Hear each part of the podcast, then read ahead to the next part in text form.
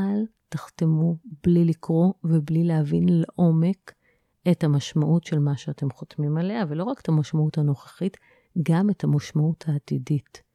איך יראו החיים שלכם בעוד 10 או 15 שנה עם אותו הסכם ממון ובלי אותו הסכם ממון. ברוכים הבאים לבית הספר לקרמה טובה.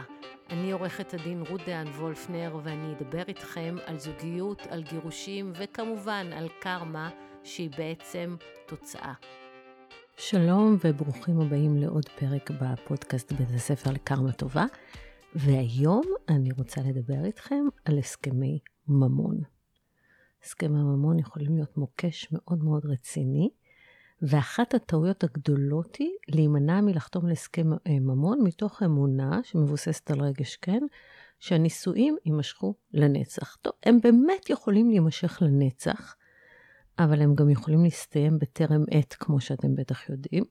ולא לעשות הסכם ממון מתוך אמונה או תקווה שכלום לא יקרה, זה כמו לא לעשות ביטוח רכב מתוך אמונה שכלום לא יקרה, או לא לעשות ביטוח חיים. אה, אני חושבת שלדבר על הסכם ממון צריך בשלב מאוד מוקדם, כשהקשר מתחיל להיות רציני, וכבר בהתחלה אני אומרת לכם, סירוב לחתום על הסכם ממון הוא תמרור אזהרה ענק, וזאת תהיה טעות גדולה מאוד להתעלם ממנו. בשלב שאתם עדיין יכולים להימנע מטעויות, תשימו לב לתמרורי אזהרה. ואם uh, טמנתם את ראשכם בחול ולא חתמתם על הסכם ממון ולא שמרתם על הפרדה רכושית ברור, ברורה, והייתם בטוחים שהנישואים האלה יימשכו לנצח, תצטרכו לקחת אחריות על התוצאות. וכאן אני, אני רוצה לספר לכם על שי, אה, שאחרי שהוא יצא עם כל הנשים השוות של תל אביב, הוא הגיע לגיל 42 והוא הכיר את שני והרגיש שכל הקשרים אה, שהוא ניהל עד עכשיו היו רק הכנה לקשר המדהים עם שני. היה ביניהם הבדל של 12 אה, שנים, אבל ההבדל הזה לא הפריע לאף אחד, ובערך חודשיים אחרי הדייט הראשון כבר היה ברור שזה זה לנצח. מדורי הרכילות אה, הכתירו את החתונה שלהם כחתונת אה, השנה, והיא הייתה אירוע שדובר בו רבות והוא תועד מכל הכיוונים. אה, מאות אורחים גדשו את גן האירועים היוקרתי ולא הרגישו ולא ידעו כלום על הסערה שרק חלפה על הזוג המואב הזה, שנקראה סערת הסכם הממון. שמעו סיפור. שבועיים לפני החתונה, שי ביקש משני להיכנס איתו לעורך דין שלו כדי לחתום על הסכם ממון. הוא היה ברור לו לגמרי שלא מתחתנים בלי הסכם ממון, הוא הרי לא ילד, הוא צבר כמה נכסים בחיים שלו, וברור שהאהבה שלהם לא מבוססת על אה, ממונו והונו, אלא היא באמת אהבת אמת. בעיני שי, כל עניין הסכם הממון היה טכני לחלוטין, והוא יצא מנקודת הנחה שלשני לא תהיה שום בעיה עם זה. הבעיה היחידה היא שהנחות כשמן כן הן לא תמיד הן עולות בקנה אחד עם המציאות. מה שנראה לשי כעניין טכני וברור, נחווה אצל שני כפגיעה איומה. הדרישה האגבית של שי לחתום על הסכם ממון הייתה עבור שני הוכחה לזה שהוא לא אוהב אותה, לא דואג לה, וממש ראייה מוכחת לזה שלא אכפת לו ממנה. אוי, הדרמה, הדרמה הייתה כה גדולה, עד ששני ארזה בדרמטיות את כל החפצים שלה לתוך מזוודה שחורה, פתחה את הגט טקסי, הזמינה מונית, ונסעה משם בדמעות, והיא השאירה ככה בהפגנתיות את המפתחות של האאודי החדשה ששי קנה לה על דלפק הכניסה. וואי, שי נכנס לפאניקה, הוא שלח לה עשרות הודעות, אבל לא, לא זכו לשום תגובה. היא קיבתה את הטלפון, היא נעלמה ל-24 שעות, ושי חשב שהוא עומד להשתגע. כשהוא שמע ממנה אחרי 24 שעות, הוא היה מוכן לעשות הכל כדי שהיא תחזור.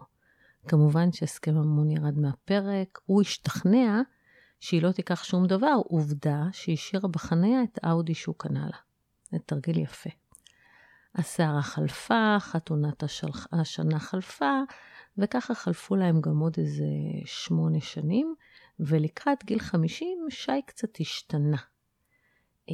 הוא קצת התרחק, הוא דיבר על משבר הגיל, וחיטוט קצר בטלפון כשהוא חזר שתוי מבילוי והוא נרדם כמו איזה בול עץ. גילה לשני ששי אה, מנהל רומן לוהט עם השותפה שלו לעסק. היא לא אמרה לו מילה, אבל שבוע אחר כך שי קיבל זימון לבית המשפט. הסתבר שמיום הנישואים, שני אוספת באובססיביות כל מסמך אפשרי ומכינה את עצמה ליום שאחרי. שי לעומתה, הוא לא העלה על דעתו כלום, הוא לא הקפיד לשמור על הפרדה בין הנכסים שהיו לו לפני הנישואים, הוא עשה כל טעות אפשרית. הוא צירף אותה לחשבון שלו מלפני הנישואים, אה, הם גרו בדירה שהייתה לו מלפני הנישואים, והוא היה בבעיה. ומה הוא אמר לי? הייתי תמים. כך אמר איש העסקים הממולח. שמחתי עליה. עכשיו שני טענה לשיתוף רכושי מוחלט, גם ברכוש שנצבר לפני הנישואים, בהכל, והיא עשה שימוש בהיעדר הסכם ממון כראיה לכוונת השיתוף שלו בכל הרכוש. אה, היא אמנם לא זכתה עדיין, והייתה לה מלחמה לא פשוטה, אה, אבל בואו, הסכם ממון היה יכול למנוע הכל מראש, לא? אבל בואו נדבר קודם על מתי לא כדאי לחתום על הסכם ממון. התנאי הראשון שאני רוצה להציב לכם זה אל תחתמו על הסכם ממון כתנאי להמשך הנישואים. וזה עולה הרבה מאוד פעמים. כשמישהו מאיים או מאיימת עליכם, שאם לא תחתמו הסכם ממון שמקנה להם יתרונות, הם מתגרשים, הם יתגרשו מכם, אבל יהיו במצב הרבה יותר טוב, עם שיפור תנאים. אמ, כשיש חוסר איזון כספי לפני הנישואים, הדרישה לחתום על הסכם ממון היא מאוד לגיטימי, והיא גם מסתדרת עם uh, הוראות של החוק. אבל כשבמהלך הנישואים, אחד הצדדים מבקש לערוך מקצה שיפורים ולהחתים את הצד השני על הסכם, על הסכם uh, נוסף, שבו הוא נדרש לוותר על זכויות שמגיעות לו, או לתת זכויות שהצד השני לא זכאי להם, אז שימו לב, זו, זה דגל אדום. ואני רוצה לספר לכם על דנית ואורי. הם היו נשואים 22 שנה. כשהם נישאו, הייתה לאורי דירה קטנה בצפון תל אביב שאבא שלו רכש לו, ודנית הייתה סטודנטית שנה ב' שעובדת במלצרות, חוסכת כל שקל. שבוע לפני החתונה, אה, אורי לקח אותה לעורך הדין של אבא שלו, והם חתמו על הסכם ממון שאמר שהדירה של אורי תישאר שלו, ולדנית אין שום טענה לגבי הדירה או תמורתה אם היא תימכר. עם השנים נולדו להם ארבע בנות, דנית הפכה לעובדת סוציאלית שעבדה בשירותי הרווחה, ואורי, הוא מכר לאחר הולדת הבת הבכורה את הדירה, הוא קנה חברת תוכנה קטנה, ועם השנים החברה הלכה וגדלה. שלוש פעמים במהלך השנים תפסה דנית תכתובות של אורי שנראו לה חשודות, היא עשתה לו סצנה מהגיהנום. אורי רתם את הכריזמטיות ואת יכולת השכנוע הפנומנליות כשהוא ניחן בהן, והוא הצליח לשווק לדנית את הטיעון הנדוש, זה לא מה שאת חושבת. הוא אמר שהוא אוהב אותה, והוא הבטיח לה שאין שום סיבה לדאגה. החיים המשיכו, היו עליות, היו מורדות. באחת המריבות, אורי הודיע לדנית שהוא רוצה להתגרש ממנה. ההודעה הדרמטית הכתה אותה בתדהמה, היא לא עלתה על דעתה אופציה כזאת, למרות שהיא תפסה את ה... לא מעט פעמים אה, אה, את התכתובות שלו, הוא אמר לה שהוא אוהב אותה, והיא רצתה להאמין לזה. הערב הזה, כשהוא אמר לה שהוא רוצה אה, להתגרש ממנה, עבר בדממה, מועקה מאוד גדולה הייתה בחלל. דנית ממש הרגישה שהיא טובעת ושאין לה אוויר, והייתה במועקה נוראית. למחרת אורי חזר הביתה, הוא מצא את דנית שוכבת במיטה בדיכאון. הוא ניגש אליה, הוא ליטף אותה, הוא אמר שגם לא מאוד קשה, ושהוא מסכים אה, שהם ילכו לטיפול זוגי, בתנאי שיחתמו על הסכם ממון. דנית, היא כל כך שמחה על המפנה החיובי בעלילה, שהיא מיהרה להסכים גם לטיפול וגם להסכם ממון. כשהיא ניסתה לתאם להם תור לטיפול זוגי, הוא אמר שהוא ילך לטיפול רק אחרי שהם יחתמו על ההסכם, ושבועיים אחר כך הוא הניח על השולחן בסלון מעטפה עם טיוטת הסכם. Uh, הוא סירב לשלוח לה את ההסכם במייל, הוא אמר שיש לו רק קובץ PDF, ומבחינתו זה ההסכם שצריך לחתום עליו אם היא רוצה להישאר ביחד. באותה, באותו משפט הוא גם הבטיח שהם ילכו לטיפול, הוא אמר שהוא בטוח שיוכלו להתגבר על כל המשקעים, בכל זאת 22 שנים שהם נשואים, ומשפחה כזאת יפה לא מפרקים בקלות, לא ככה? והיא בכל זאת, דנית הגיעה אליי עם ההסכם. ואני עברתי עליו, וראיתי שזה הסכם שבו, שאמר שהם מתנהלים בהפרדה רכושית מוחלטת, ובמקרה של גירושים, כל אחד יישאר עם הכספים והזכויות שרשומים על שמו. זאת אומרת, דנית, העובדת סוציאלית, נשארת עם הזכויות הסוציאליות שלה ממחלקת הרווחה, ואורי נשאר עם הזכויות שלו בחברת התוכנה הגדולה. אמ, היא מאוד נעלבה מההסכם, אבל היא רצתה לחתום כדי להציל את הנישואים שלה. אל תחתמי, אני אמרתי לה.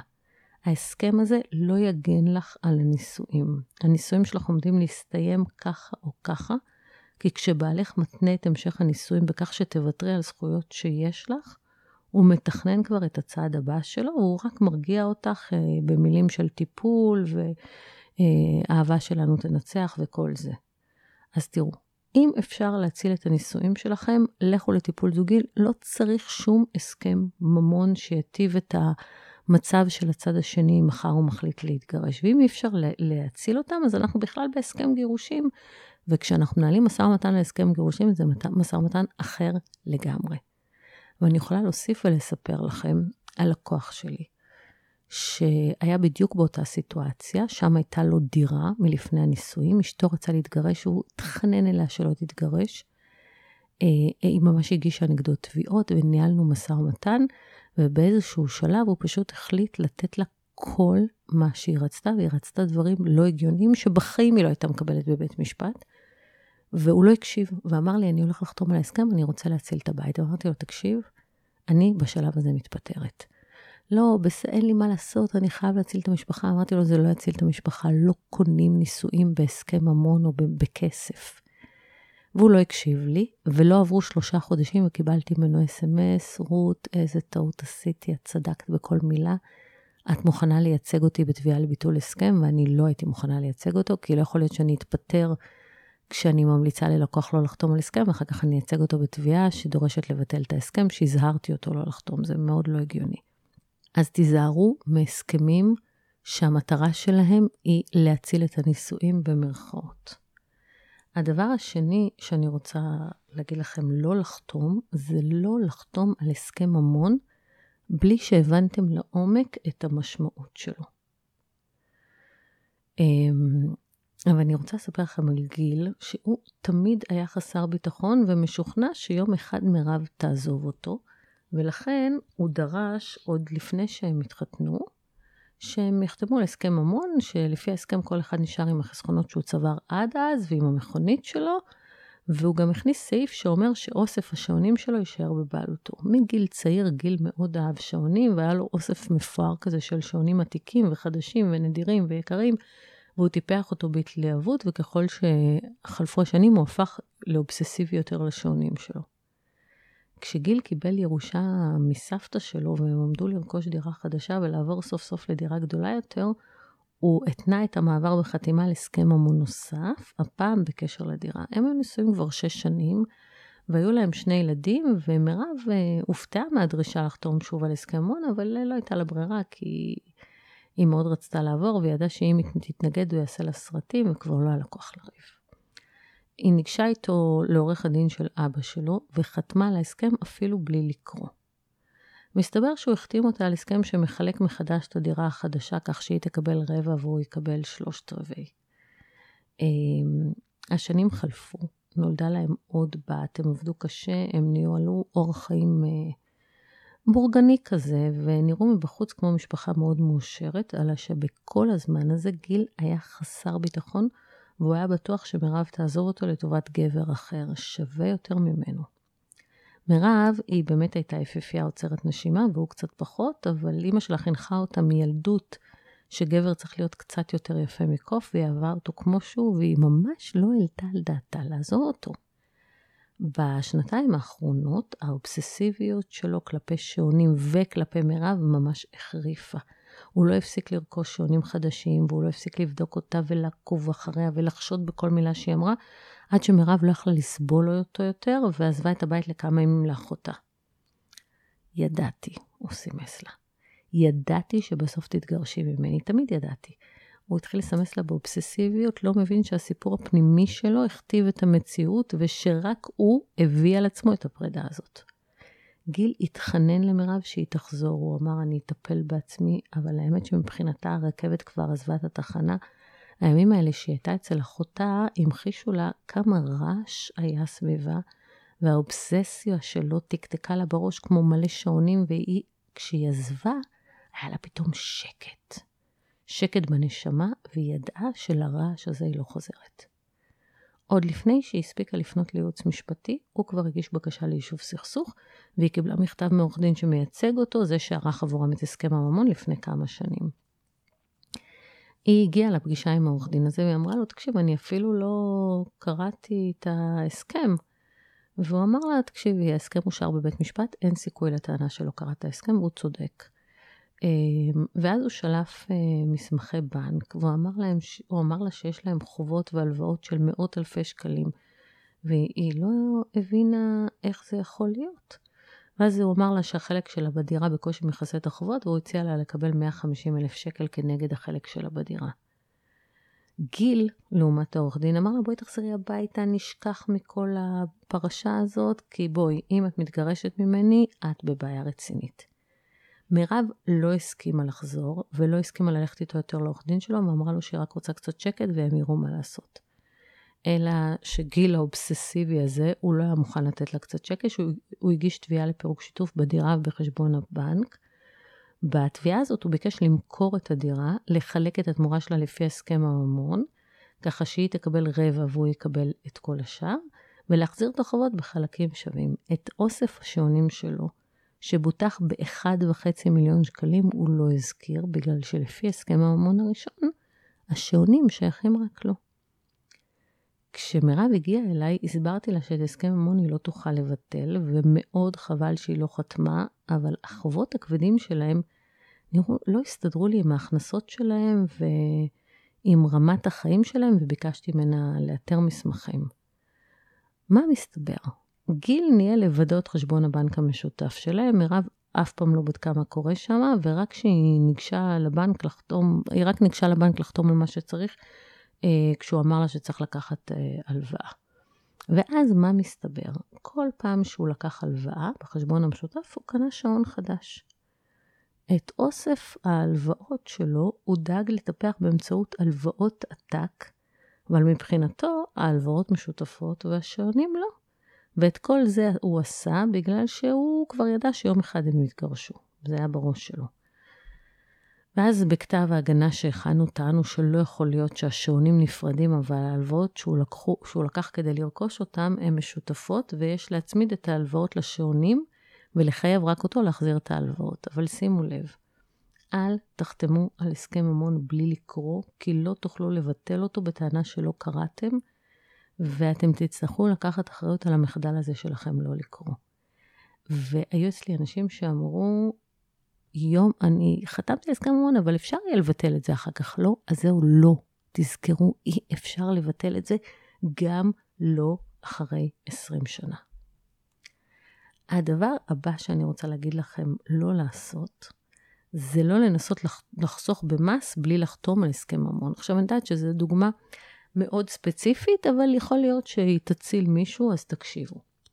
יש מקרים שבהם הדאגה העיקרית היא דווקא מרשויות המס.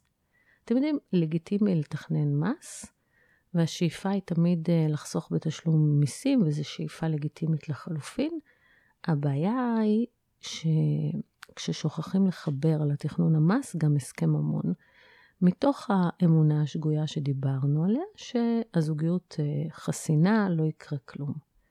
וכשאין הסכם ממון, החיסכון במס עלול, עלול לעלות ביוקר. קחו לדוגמה את רמי והדר שניסו לחסוך בתשלום מס רכישה. שנים רמי לא סבל את ההורים של הדר.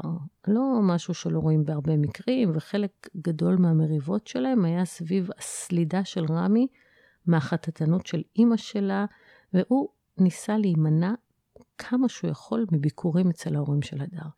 אבל את הכסף שלהם הוא דווקא חיבב מאוד, וכל פעם שחשבון הבנק שלהם היה במינוס, הוא שלח אה, את הדר לבקש מהוריה עזרה. ההורים של הדר כבר הבינו שרמי לא מחבב אותם ומרחיק מהם את הבת שלהם, והם אה, מאוד כאבו על זה, והכאב הזה שלהם אה, לא הותיר את הדר אדישה, ולאט לאט היא גם, זה עמעם את האהבה שלה אליו. מסתבר, כשהם התחתנו לפני תשע שנים, ההורים של הדר נתנו להם כסף בשביל לרכוש דירה. אלא שלהדר הייתה דירה נוספת, שההורים שלה רכשו לה עוד כשהיא הייתה ילדה, ושכר הדירה שימש אותם במשך כל השנים. בגלל שהייתה לה דירת ילדות על שמה, אם היו רושמים על שמה עוד דירה, מס הרכישה היה גבוה במיוחד. והם אמרו, חבל, באמת, עוד כמה עשרות אלפי שקלים, חבל, כאב הלב. ואז מה שהם עשו, הם החליטו לרשום את הדירה על שם רמי, רק על שמו. לא עלה בדעתם להחתים אותו על הסכם כלשהו, הוא היה בחור טוב, אז הם סמכו עליו ב-100% והם היו תמימים, מה זה תמימים? בשלב כלשהו, הדר פגשה במקריות בבנק את הבעל של החברה הכי טובה שלה, והתחיל ביניהם רומן שאומנם מאוד ריגש אותה, אבל גם עשה לה מועקה מאוד מאוד מאוד גדולה. ומהר מאוד רמי קלט את התכתובת, שכר חוקר פרטי שהביא לו ראיות על הקשר, הגיש תביעת גירושים בבית הדין הרבני, ואמר, אני רוצה להתגרש, לקבל את המשמורת על הבנות, ושהדר תצא מהדירה. ומה הוא אמר על הדירה הזאת? הדירה הזאת נקנתה לי במתנה על ידי ההורים שלה. ומתנות, כמו שידוע, לא מחזירים. והוא הציג גרסה, בגלל שלהדר כבר יש דירה, ההורים שלה רצו לקנות גם לא דירה בגלל היחסים המצוינים ביניהם. זה לא הצליח לו הדבר הזה, כן, אבל עלויות הייצוג המשפטי במלחמה על הדירה היו כל כך הרבה יותר גבוהות מהחיסכון הזה במס רכישה שלפני כמה שנים, ורק כשרמי הבין שהגרסה שלו לא מסתדרת עם כמות האס.אם.אסים המשמיצים שלו את ההורים של הדר, הוא הסכים לחתום על הסכם גירושים, למכור את הדירה ולהתחלק חצי-חצי. אמ, אז תשימו לב, אתם מנסים לחסוך במקום אחד, זה עלול לעלות לכם ביוקר במקום אחר. ועכשיו בואו נדבר על שיתוף ספציפי בדירת מגורים. לפני 20 שנה הגיע אליי בחור צעיר, בואו נקרא לו דוד, ואמר לי שהוא מתכוון להתחתן עם אה, מיכל, החברה שלו מהתיכון, שההורים שלו קנו לו דירה ושהוא אמור לקבל מסבתא שלו בעתיד עוד דירה. למיכל, לעומת זאת, לא היה כלום. היא גם לא הייתה צפויה לקבל, היא באה ממשפחה בלי כסף, והוא ביקש שהם יערכו הסכם ממון, ומיכל מאוד נעלבה. קלאסיקה, כן? אמ, והוא בא אליי, הוא אמר לי, תגידי, אני חייב הסכם ממון? כי הרי זה דירות מלפני הנישואים, אחת מלפני הנישואים, אחת במתנה, ובאמת יש לנו במדינה חוק, חוק יחסי ממון בין בני זוג, שחל על כל מי שהתחתן אחרי ראשון לראשון 1974, שזה אומר כמעט כולם, ולפי החוק הזה, מי שלא עשה הסכם ממון, חוק יחסי ממון הוא בעצם הסכם הממון שלו. והחוק הזה אומר שרכוש מלפני הנישואים הוא לא רכוש משותף, ורכוש שמתקבל במתנה או בירושה הוא לא רכוש משותף. אה, אבל מה שקורה זה שבשנים שחלפו, פסיקת בתי המשפט קובעת לעתים קרובות ההפך. זאת אומרת שגם רכוש נפרד, הוא, לפי, לפי חוק יחסי ממון, הוא בעצם רכוש משותף, ובעצם הדרך היחידה להגן על רכוש נפרד היא על ידי הסכם ממון. ואני רוצה לספר לכם על פסק דין מאוד מאוד מפורסם, שבו בני זוג חיו יחד 15 שנה, אבל תוך כדי הם נפרדו, אפילו באמצע הוגשה תביעה על ידי האישה, ואז הם חזרו ונולד להם עוד ילד. אחרי זה הם נפרדו, והאישה הגישה תביעה רכושית לבית משפט לענייני משפחה, והיא אמרה שנכון שהדירה היא של הבעל מלפני הנישואים, אבל הוא קנה את הדירה ממש בסמוך לנישואים, כדי שהיא תשמש למגורי המשפחה העתידית, ולא למשל לצורכי השקעה. היא אמרה שבמהלך הנישואים הם ביצעו שיפוץ ניכר בדירה, הגדילו את הסלון, היא טענה שהם חיו שיתוף מלא, ולכן צריך להכיל את השיתוף גם על דירת המגורים. שיתוף ספציפי בדירת מגורים. בנוסף, היא אמרה שבני הזוג הסכימו למכור את הדירה ולרכוש דירה אחרת תחתיה. אה, עם, עם התמורה שהם יקבלו מהדירה ועם חסכונות משותפים. וההסכמה הזאת לט... לטענת האישה בבית משפט לענייני משפחה מלמדת על זה שהוא התכוון לשתף אותה בזכויות בדירה. אמ, והיא גם הביאה עד שהעיד שהם תכננו למכור את הדירה כי היא לא רצתה לגור בה ולרכוש במקומה דירה חדשה. הבעל, זוכרים את ההוא שהתייעץ איתי לפני 20 שנה? הוא אמר, מה פתאום? הדירה, אני קניתי אותה לפני הנישואים, ארבע שנים לפני הנישואים, שנתיים לפני שבכלל הכרתי אותה, ולכן זה לא הגיוני להגיד שהמגורים העתידיים שלו איתה היו שיקול ברכישה. זאת אומרת, זו לא דירה שנרכשה ספציפית לצורכי המשפחה. הוא אמר שלא עשו שום שיפוץ נרחב בדירה, חוץ מזה שסיידו אותה פעמיים במהלך השנים. Uh, הוא אמר שהוא עשה עוד איזה שינוי, שזה שבירת קיר, שבכלל עשה את זה לפני הנישואים. כך שבכלל לא הייתה איזושהי הוצאה כספית או השקעה כספית שהאישה הייתה שותפה לה. והוא טען בבית משפט לענייני משפחה שהאישה לא הוכיחה כוונת שיתוף ספציפי בדירה הזאת בנסיבות העניין. בבית משפט לענייני משפחה השופטת קיציס אה, מקבלת את התביעה ואומרת, אה, כן, יש שיתוף ספציפי בדירת המגורים. נאמר בפסק הדין של בית משפט לענייני משפחה שהאישה אמנם לא הכיחה את הטענה שלה בדבר שיפוצים נרחבים בדירה, ויחד עם זאת היא כן הוכיחה את הטענה לפיה הם התכוונו למכור את הדירה ולהשתמש בתמורה שתתקבל בצירוף חסכונות לצורך רכישת דירה משותפת. הבעל לא משלים עם פסק הדין, מערער למחוזי. המחוזי הופך את פסק הדין של בית משפט לענייני משפחה וקובע שהוא מרחיק לכת. אומר בית משפט מחוזי, הדירה נרכשה לפני הנישואים, לא שולמה משכנתה, לא היו השקעות משמעותיות בדירה, חיי הנישואים אה, לא התנהלו על מי מנוחות, האישה אמרה שהבעל התעלל בה נפשית ומילולית, ואומנם מוכח שהם חסכו 400 אלף שקל על מנת לרכוש דירה, אבל היא לא, או בית משפט מחוזי אמר שהאישה לא הרימה את הנטל להוכיח שהייתה גם כוונה למכור את הדירה של הבעל ולצרף את התמורה לחיסכון לשם רכישת דירה חדשה, ולכן אה, הפכו את פסק הדין של בית משפט אה, לענייני משפחה, וקבעו שהמבקש, שהאישה לא עמדה בנטל להוכיח שקנתה לעצמה זכויות בדירה. הגיוני סך הכל, לא? הפעם האישה לא משלימה עם התוצאה, מגישה בקשת רשות ערעור לבית משפט עליון. השופט דנציגר בבית המשפט העליון נותן לאישה רשות ערעור, מקבל את הערעור והופך את פסק הדין המחוזי.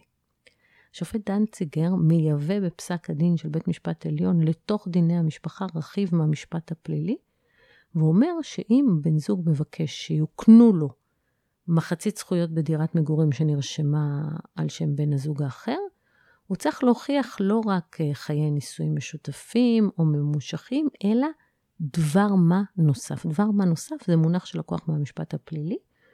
הדבר מה נוסף הזה צריך להעיד על כוונת שיתוף בנכס הספציפי הזה. ואז אז מה, מה זה אותו דבר מה נוסף, שבגינו אומרים לאותו בחור שהתייעץ איתי לפני 20 שנה, התכוונת להכניס את אשתך כשותפה לדירה. אומר השופט דנציגר, במקרה הזה מספיק שהוכחו הבטחות ומצגים נמשכים, והוכח שסוגיית הדירה עמדה לא פעם במהלך השנים במרכז הדיון בין בני הזוג. במישור הראייתי, הוא אמר, האישה הביאה עד, חבר משותף, שעזר לפייס בין בני הזוג, ובית המשפט לענייני משפחה קבע שהוא מהימן, והעדות שלו לא נסתרה, ולכן לא מדובר במקרה של מילה נגד מילה, אלא יש לה פה את העד כדבר מה נוסף. ואז השופט עמית, שגם הוא אה, ישב בהרכב של בית המשפט העליון, אומר, אני הולך לעשות סדר, והוא קובע שורה של פרמטרים שמעידים על כוונת שיתוף ספציפית בדירת מגורים. הוא אומר, קודם כל צריך לבדוק אם הדירה הובאה על ידי אחד מבני הזוג לנישואים, כמו במקרה של פסק הדין שסיפרתי לכם, או שהיא נרכשה על ידי אחד מבני הזוג אחרי הנישואים. אה, אם הדירה נתקבלה בתקופת הנישואים מכוח אה, מתנה או ירושה, אז הוא אמר, צריך מידה יותר גדולה של הוכחה. אה, שצריך לשים לב שאם אחד הצדדים קיבל מתנה תוך כדי נישואים, עובדה שבחרו לתת רק לו את המתנה ולא לשני בני הזוג. אם הוא אמר, בואו נבדוק גם אם לבן הזוג השני יש דירת מגורים או נכס חיצוני אחר שהוא הביא איתו לנישואים ושנותר רשום על שמו. כי לא יכול להיות שאתה, יהיה לך נכס אחד ואתה תבקש שיתוף ספציפי בנכס של uh, בן הזוג השני. הוא אמר גם צריך לבדוק את uh, משך התקופה בה הדירה הייתה רשומה על שם אחד מבני הזוג וכמה שנים הם התגוררו בדירה. ככל שהתקופה קצרה יותר, צריך uh, הוכחה יותר גדולה לשיתוף. הוא אמר שצריך לבדוק את אורך חיי הנישואים עד לקרע או עד לגירושים, וככל שתקופת הנישואים קצרה יותר, צריך הוכחה רבה יותר לשיתוף. צריך לבדוק אם אה, לקחו הלוואה של אה, משכנתה על הדירה, ואם משכנתה שולמה במהלך השנים במשותף, אם נעשה שיפוץ מסיבי או תוספת בנייה מהותית שמומנה על ידי שני בני הזוג, אם הם התנהגו באופן כללי באווירה של שיתוף ושל מאמץ משותף, ועוד נסיבות ספציפיות נוספות, כמו יצירת מצג, כמו שהיה ב, ב, בפסק הדין שסיפרתי לכם. עכשיו, אני רוצה לספר לכם על פסק דין מעניין של כבוד השופט יחזקאל אליהו, שניתן באוגוסט 2019 בבית משפט לענייני משפחה בתל אביב. לאישה, שאני הצגתי אותה באותו מקרה, היו שלוש דירות. דירה אחת נרכשה לפני הנישואים מכספי פיצויים שהיא קיבלה כשנפצעה בתאונת דרכים. זאת אומרת, שימו לב, גם כספי פיצויים, כספי פיצויים על נזק גוף לפי חוק יחסי ממון הם כספים נפרדים, וגם זו דירה שבכלל נרכשה לפני הנישואים, ובדירה הזאת הם גרו, זו הייתה דירת המגורים שלהם. את הדירה השנייה היא קיבלה במהלך הנישואים בירושה מסבתא, והייתה לה עוד דירה שלישית שהועברה לה במתנה מאחותה במהלך הנישואים. אחרי 20 שנה, הבעל החליט להתגרש ממנה, והוא הגיש תביעה לפסק דין הצהרתי, שיקבע שהוא שותף בכל שלושת הדירות. לא הייתה לו שום ראייה, ראייה לטענה הזאת שהוא שותף, ואז הוא החליט לבנות תיק. זוכרים את אה, פסק הדין העליון שעכשיו אה, סיפרתי לכם? אז עורך הדין שלו קרא את פסק הדין של אה, השופטים דנציגר ועמית בבית משפט העליון, והחליט ליישם אותו אחד לאחד. והוא בנה תיק. הוא קודם כל קיבל ייעוץ ליזום איתה שיחות כדי להקליט אותה, וזה היה בשלב שהוא רצה לעזוב, והיא ממש ביקשה שהוא יישאר. בנוסף, הוא אמר שהם שיפצו ביחד את הדירה ושההורים שלו העבירו להם 100 אלף ש"ח לשיפוץ הדירה. והוא הביא גם עד שאמר שהוא הניח שהדירה משותפת, ואמר שהם עמדו למכור אותה ולקנות דירה אחרת במקומה, ושהייתה דירה נוספת במרכז השיח הזוגי. בקיצור, הוא ממש הציג שלל טענות שכולן נשאבו מפסק הדין העליון שעכשיו סיפרתי לכם עליו. התיק הזה נוהל במהלך 2018 ופסק הדין התקבל באמצע 2019. אה, אותה אישה שאני הצגתי אה, סיפרה לי שהיא באמת הייתה אצל עורך דין לפני הנישואים, והיא חשבה שאולי צריך לעשות פה הסכם ממון, אבל העורך דין אמר לה, לא צריך. הסכם ממון, חוק יחסי ממון, אומר שהדירה הזאת נפרדת, בדיוק כמו דוד, שבא להתייעץ איתי. עכשיו, זה היה תיק מאוד לא פשוט, כי ראיתם כבר כמה מעט צריך כדי להוכיח כוונת שיתוף ספציפית בנכסים, והתיק הזה הוכרע על בסיס חקירות נגדיות. אז מה שהוא עשה, הבעל, הוא צירף מעל 100 עמודי תמלילים של השיחות שהוא יזם עם האישה. עכשיו, לא משנה כמה עמודים, 100, 200, 500, עורך דין חייב לקרוא כל מילה בתמלילים האלה, וממש באופן מאוד יסודי, בשביל שלא יוכלו להפתיע אותו עם שום דבר. גם לא צריך לצרף כל דבר שהלקוח מביא, כי מה שקרה שמה זה שעורך הדין שלו לא קרא את כל התמלילים, והוא צירף אה, שיחה, שהוא אומר לה, אני בכלל לא רציתי לגור בדירה הזאת. את הלכת ובחר, אני רציתי לגור בעיר אחרת. והאמירה הזאת הפילה לחלוטין את הטענה שלו, שהם בחרו יחד את הדירה, ושהדירה הזאת נרגשה לצורך מגוריהם. ואז הוא צירף דף חשבון של ההורים שלו, שרואים בו העברה של 100 אלף ש"ח, אבל לא רואים לאן. והוא אמר שזה הופקד בחשבון המשותף. היא אמרה, מה פתאום? והוא באמת, הוא לא הביא, הלוא החשבון המשותף מצוי בשליטתו, נכון? הוא לא הביא דף מהחשבון המשותף שמראה שה-100 אלף ש"ח האלה באמת הופקדו בחשבון המשותף. וברגע שזו ראייה שהיא בשליטתו והוא בוחר לא להביא אותה, זה משמש נגדו. ככה שגם גרסת המאה אלף שקל קרסה. על שיפוצים אה, לפני הכניסה לדירה, הוא הודה בחקירה הנגדית שהוא לא שילם כלום, למרות שהוא צירף חשבוניות שהוא מצא בבית, ובתקופת החיים המשותפים לא היו שיפוצים חוץ מצביעת דירה שלא נחשבת כהשקעה. העד שהוא הביא בחקירה הנגדית אמר שהוא הניח שהדירה משותפת, אבל הוא הודה שלא היה לו מושג על כלום, והבעל גם הודה שהדירה מעולם לא עמדה למכירה. בקיצור, לא היה לו דבר מה נוסף. והשופט אמר uh, בפסק הדין שלא הוכח דבר, כלומר, כמה שהלכת השיתוף הספציפי נפוצה, עדיין צריך להוכיח אותה, ואי אפשר לבנות תיק על גרסה עובדתית לא נכונה. וכשכל הגרסה העובדתית שלך נופלת, בית משפט רואה, רואה בכך חוסר תום לב. אבל את כל המשפט המטורף הזה אפשר היה למנוע אם הם רק היו עורכים הסכם ממון. אז שימו לב, כשיש לכם נכסים שאתם רוצים לשמור עליהם בנפרד, חשוב מאוד לערוך הסכם ממון, במיוחד אם מדובר בדירת מגורים. אם אתם עומדים בתור זוג צעיר להתגורר בדירה ששייכת לאחד מכם, הצד שהדירה שייכת לו צריך לדרוש הסכם ממון, וזה לחלוטין לגיטימי. ואני רוצה רק להזכיר לכם את מה שדיברנו עד עכשיו. אז כמו שאמרנו, אל תסמכו על חוק יחסי ממון. אם יש נכסים שצריך uh, להדגיש שהם נפרדים, תעשו הסכם ממון. אם כבר בתחילת הנישואים יש התנגדות עזה להסכם ממון, שימו לב, זו נורת אזהרה. מצד שני, אל תחתמו על הסכם ממון מהסיבות הלא נכונות.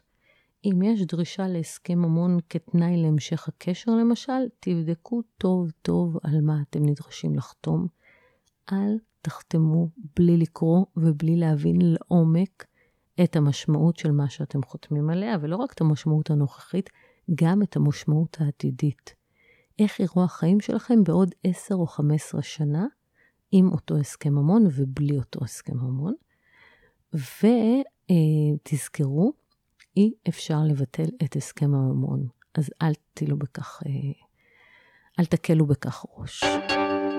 זהו להיום, תודה שהאזנתם. אם אהבתם את הפרק, נשמח אה, אם תדאגו את הדקות האפליקציות אה, שבהן הקשבתם. תודה שהייתם איתנו.